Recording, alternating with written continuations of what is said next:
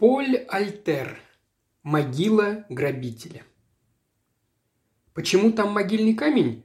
Ну, потому что там не растет трава. После слов Рене Барона, веселого маленького человека с усиками Чарли Чаплина, повисла тишина.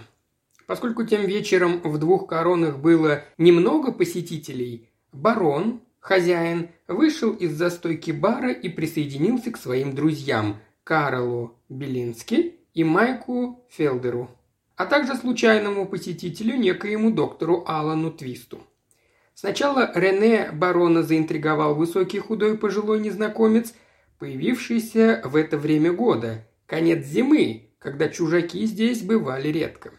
И хотя Рене, как и два его друга, не знал, что мужчина перед ними был сыщиком-любителем, причем настолько талантливым, что Скотланд-Ярд часто пользовался его услугами, он сразу почувствовал в нем что-то необычное. Своим спокойствием, неторопливым движениями и старым, но безупречным твидовым пиджаком доктор Твист легко внушал уважение. Сказать по правде, выдающийся детектив чувствовал себя не совсем уверенно. Он приехал сюда и с некоторой горечью осознал, что уже не так молод, как в те времена, когда запросто под влиянием момента мог вскочить в автомобиль и бежать от шума и суеты Лондона, чтобы раствориться в мирной английской глубинке. Бросившись, сломя голову на запад, к вечеру он оказался в некоем пустынном местечке далеко за границей Уэльса. Его первоначальный энтузиазм постепенно таял по мере того, как он продвигался все дальше по узким дорогам, вьющимся между бесплодными холмами и, казалось, ведущими в никуда. Отсутствие указателей вместе с навалившейся усталостью и наступающими сумерками оказалось почти фатальным, и только благодаря удаче ему удалось вовремя затормозить, чтобы избежать столкновения со здоровенным валуном. Твист решил побыстрее найти убежище, если не собирается провести ночь под звездами. Другой старый обычай также пал жертвой солидного возраста. Поскольку он недавно миновал небольшую деревню, пришлось вернуться, чтобы попытать счастье там, и именно в этот момент заметил неподалеку странный участок земли, удивительно плоскую площадку, совершенно пустую, за исключением большого камня в центре, мрачно поблескивающего в бледном свете луны. Что это? Вероятно, какая-то могила или мемориал усопшим, потому что чем еще могло это быть? Неизвестно почему его охватил озноб. То ли это из-за вида могилы, то ли из-за ночной прохлады, или это ветер со стоном, проносящийся над крышами. Даже получив комнату и, несмотря на теплый прием хозяина и жар пламени в очаге, доктор не смог избавиться от некоторой неловкости, как будто тень мрачного камня проследовала за ним в эту сельскую гостиницу.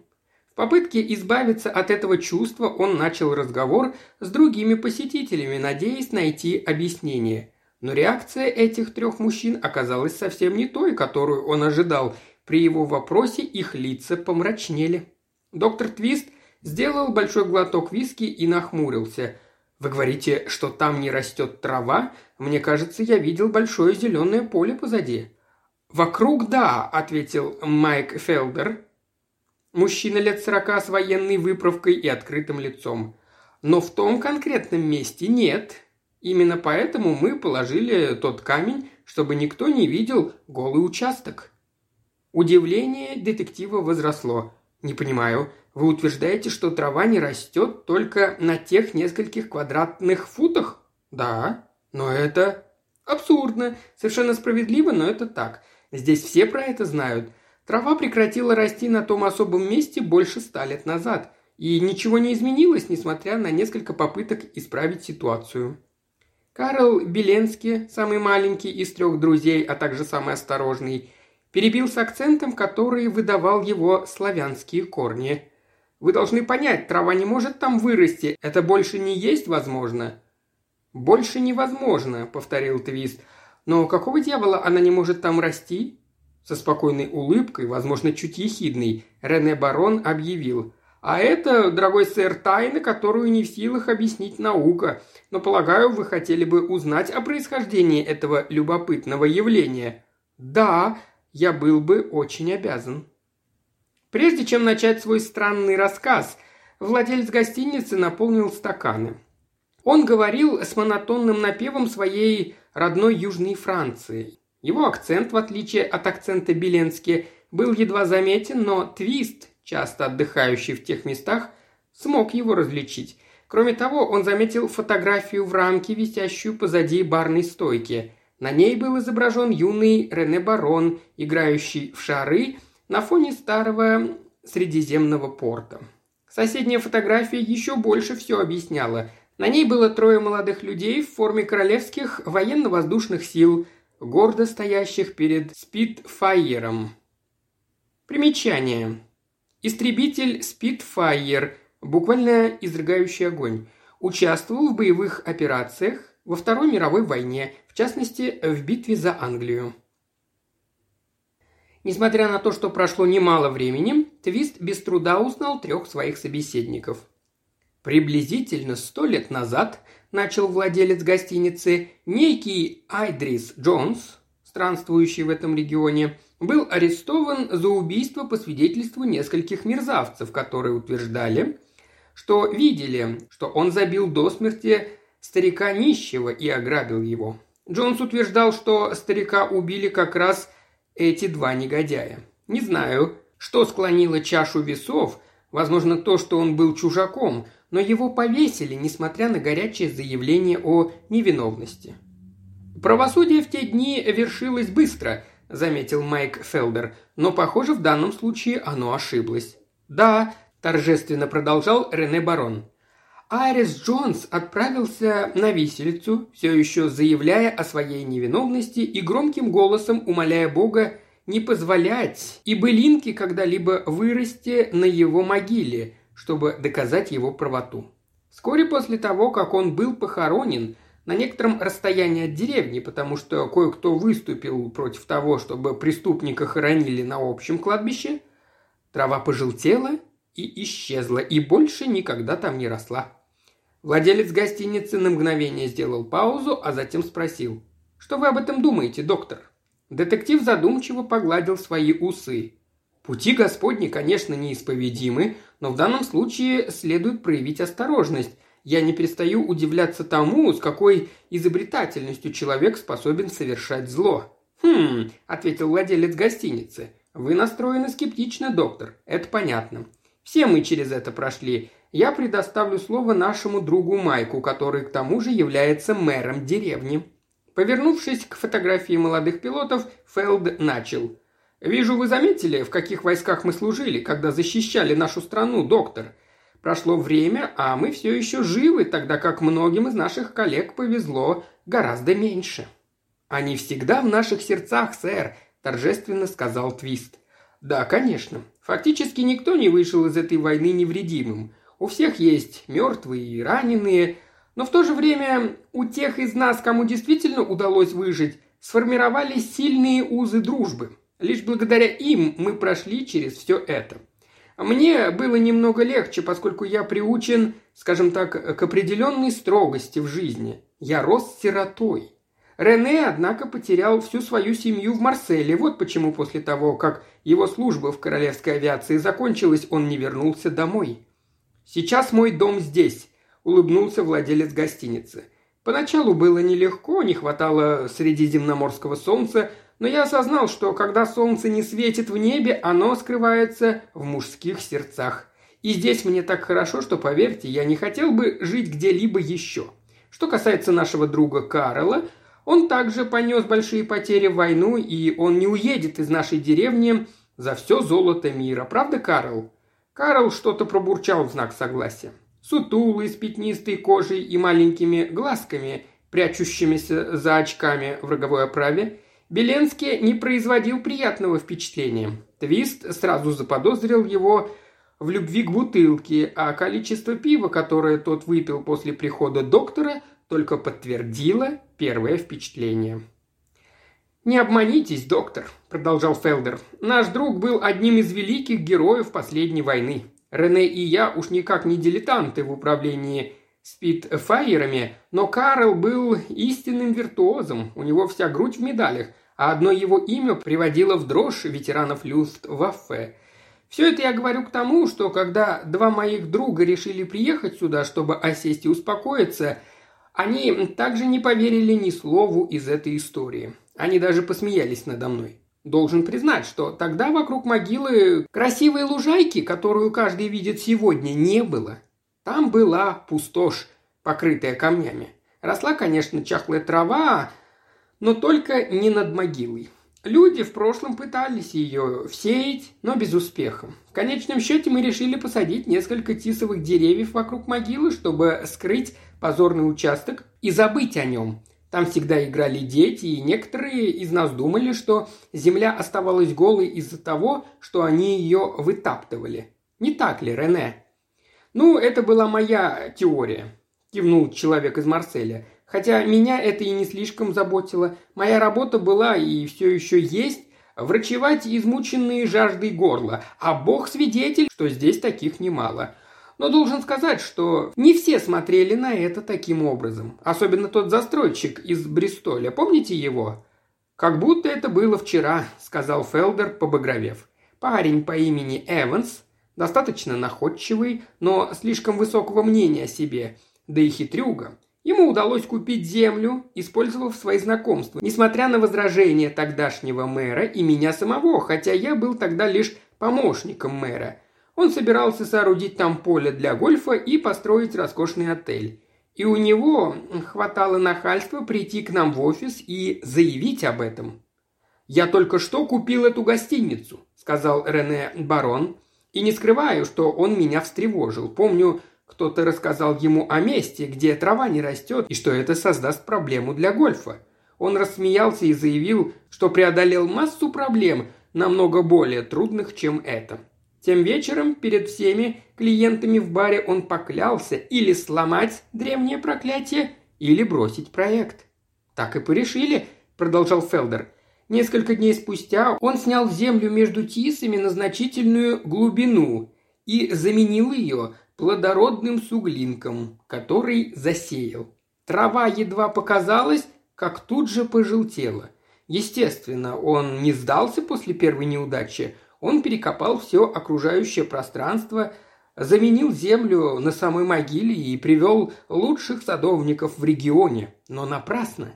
Именно тогда он начал подозревать, что кто-то разрушает все его усилия. «Распыляя над могилой средства от сорняков?» — с улыбкой спросил Твист. «Да, поэтому он принял некоторые меры предосторожности. Меры, которые становились все более строгими, пока, по мнению некоторых, не стали граничить с паранойей. Парень не привык проигрывать. Трава, которая не могла вырасти, стала для него навязчивой идеей. Ударом по его чувству собственного достоинства, которое необходимо было отразить. Поэтому он стал делать все, чтобы нейтрализовать врага. Не обращая внимания на стоимость материалов или затраченный труд, он приказал выстроить вокруг проблемной зоны стену на расстоянии приблизительно 20 ярдов от могилы. Когда она была закончена, то представляла собой квадрат 6 футов высотой. В середине одной из сторон находилась металлическая решетка, служащая воротами. Когда все это было построено, он разместил обученных собак для охраны периметра. Несмотря на все это и новый завоз почвы и удобрений, трава по-прежнему отказывалась расти. Доктор Твист раскурил трубку, немного помолчал, а затем спросил, где располагались тисы и какой высоты они были? Они стояли близко друг к другу, образуя прямоугольник площадью в 2 или 3 раза больше площади могилы. Они формировали толстую преграду приблизительно в 6 футов, высотой с узким проходом к могиле. В глазах Фелдера вспыхнула усмешка. «Если я правильно следую за ходом ваших мыслей, вы спрашиваете себя, можно ли использовать шланг или водяной насос?» «Да, или что-то в этом роде, но в данных обстоятельствах это невозможно. Струя ядовитой жидкости уничтожила бы все вокруг могилы, не говоря уже о немыслимом расстоянии. Для создания струи на 20 ярдов потребовалась бы пожарная машина». «Совершенно верно. И именно так думал Эванс. Прошло несколько месяцев, и он почти заработал нервный срыв из-за тщетности своих усилий. Тогда он решил выставить пару охранников внутри периметра и даже одного с внешней стороны. Профессионалы, молодые и внимательные, работали в две смены, чтобы могила охранялась днем и ночью. Однако не случилось ничего подозрительного. Пару раз выли собаки, только и всего, ложная тревога. И тем не менее трава не росла. Эванс буквально обезумел от гнева и расстройства.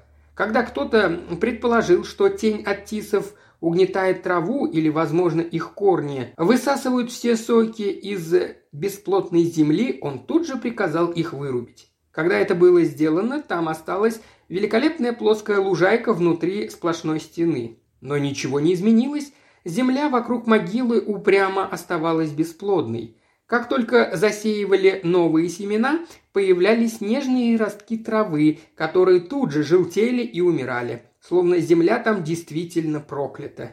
«Невероятно», — сказал Твист, качая головой. «И вы говорите, что больше нигде земля не была под проклятием?» «Нет, только прямоугольник над несчастным и, вероятно, невиновным». На серьезном лице Фелдера появились признаки улыбки.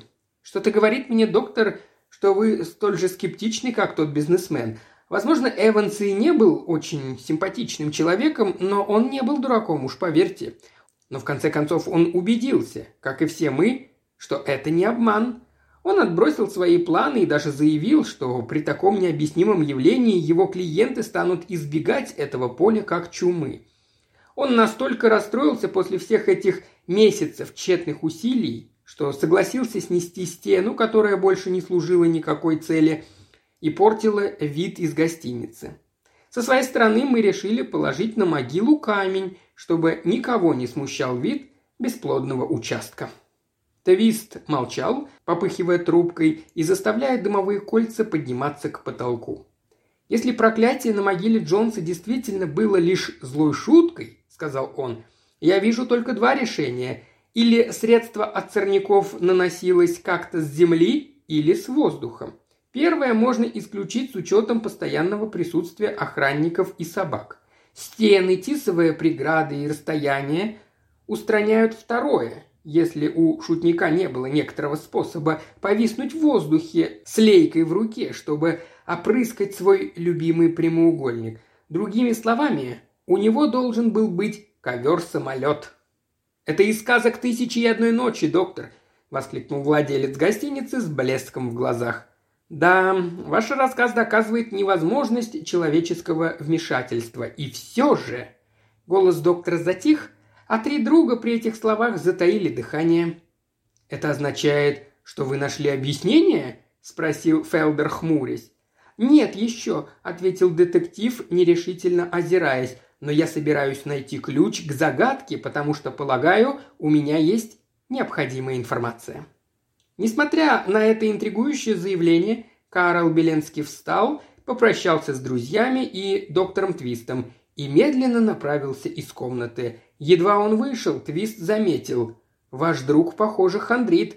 «Да», — согласился Фелдер, — «он всегда такой. Но Карл отличный парень, поверьте». Если бы вы видели его во время войны, он был самодовольным, как можно судить по этой фотографии позади бара. Он был звездой, блестящим героем, покрытым славой, желанным партнером на танцах. Беленский кончил тем, что женился на самой симпатичной девушке на базе, настолько красивой, что она стала моделью, и вот тогда-то все покатилось под откос. Его падение оказалось столь же стремительным, как взлет, как будто его «Спитфайер», достигнув высшей точки, внезапно вошел в пике и разбился.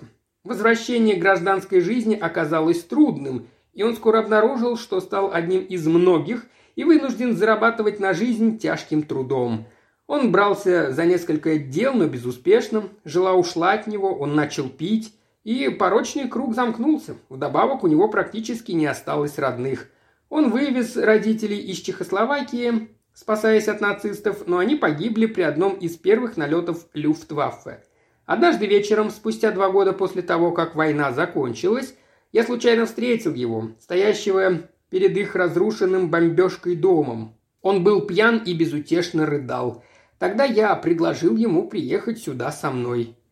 «Фелдер тоже хороший человек», — заявил Рене Барон, улыбаясь Твисту.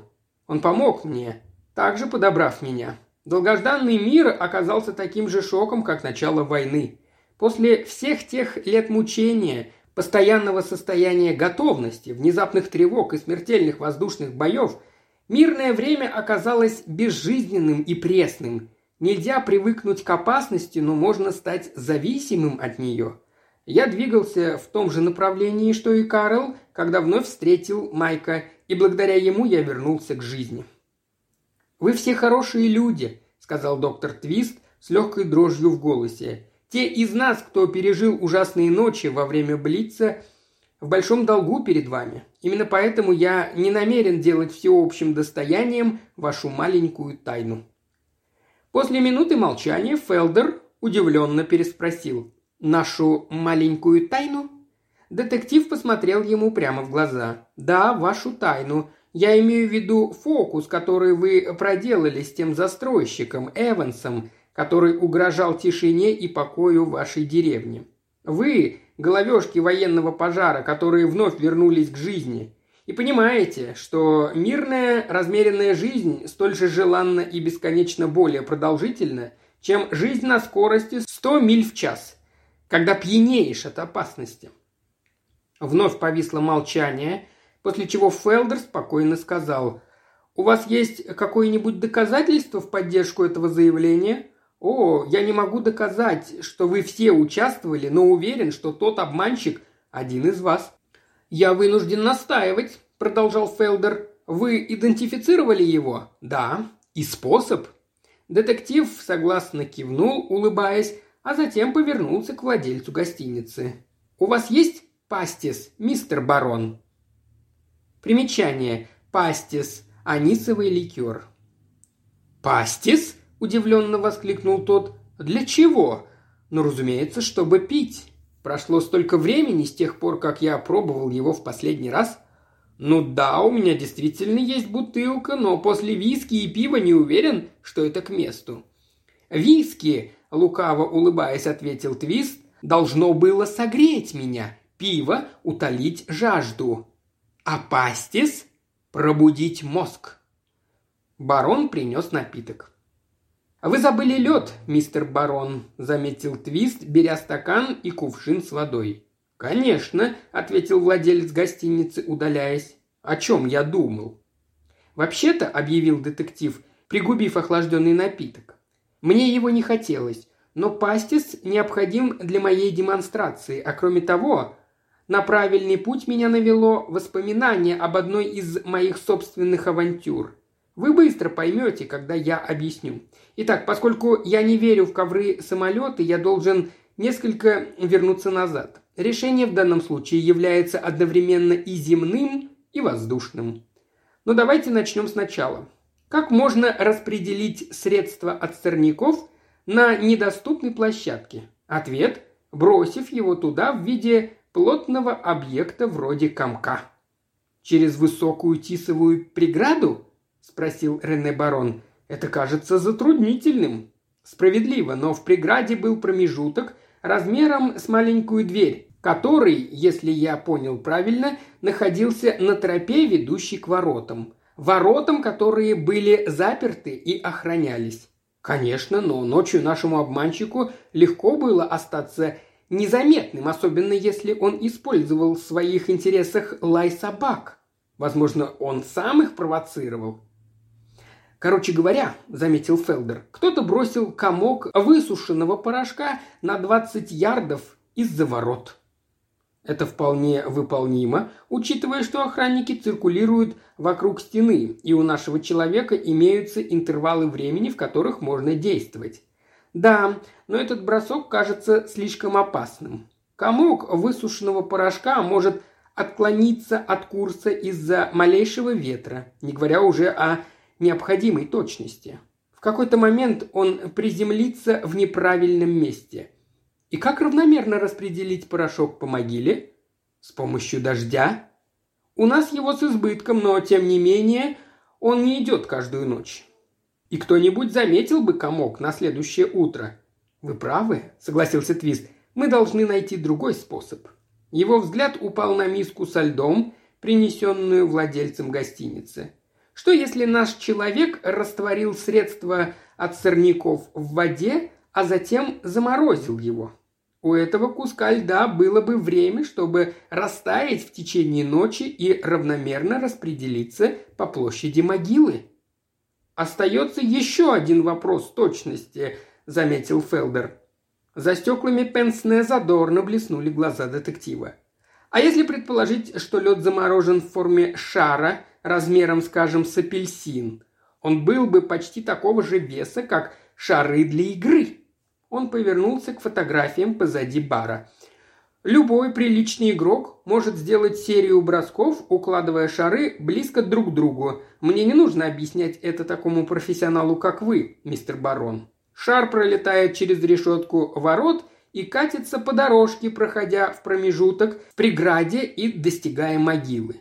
Полдюжины бросков, хорошо подготовленных ледяных снарядов, и утром не останется никаких следов, кроме небольшой влажности, которую припишут утренней росе.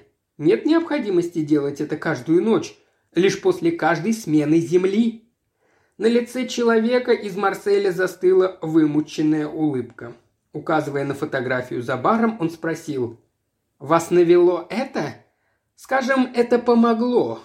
«Тогда поздравляю с дедукцией, месье», — сказал Рене Барон с легким поклоном. «Но знаете, никто в деревне не хотел, чтобы огромный отель загораживал весь вид. Все, что я сделал, это немного помог судьбе. До приезда Эванса ни я, ни кто-либо еще так не делал». «Я не собираюсь заявлять, что узнал тайну, джентльмены», — торжественно объявил Твист. «Тогда, думаю, лучше все это забыть», — сказал Фелдер, осушая свой стакан пива. «Согласен», — сказал детектив, — «я умею держать язык за зубами, в особенности потому, что сам однажды использовал подобную схему. Именно поэтому мне было не слишком трудно понять, что произошло. У меня как-то был сосед, который гонял местных кошек вилами. Я рассердился и сказал ему, что если он не бросит свои варварские привычки, молния поразит его дом и лужайку, за которой он так любовно ухаживал. Он даже привозил для нее особенно плодородную красную почву из другого графства». Доктор Твист погрузил руку в ведерко со льдом и достал несколько кубиков. «Итак, мистер Барон, я, как и вы, подмешал сильную дозу средства от сорняков в формочке для льда и, когда настала ночь, бросил несколько дюжин ледяных кубиков на лужайку этого мучителя животных. Несколько дней спустя она выгорела так, словно заболела корью».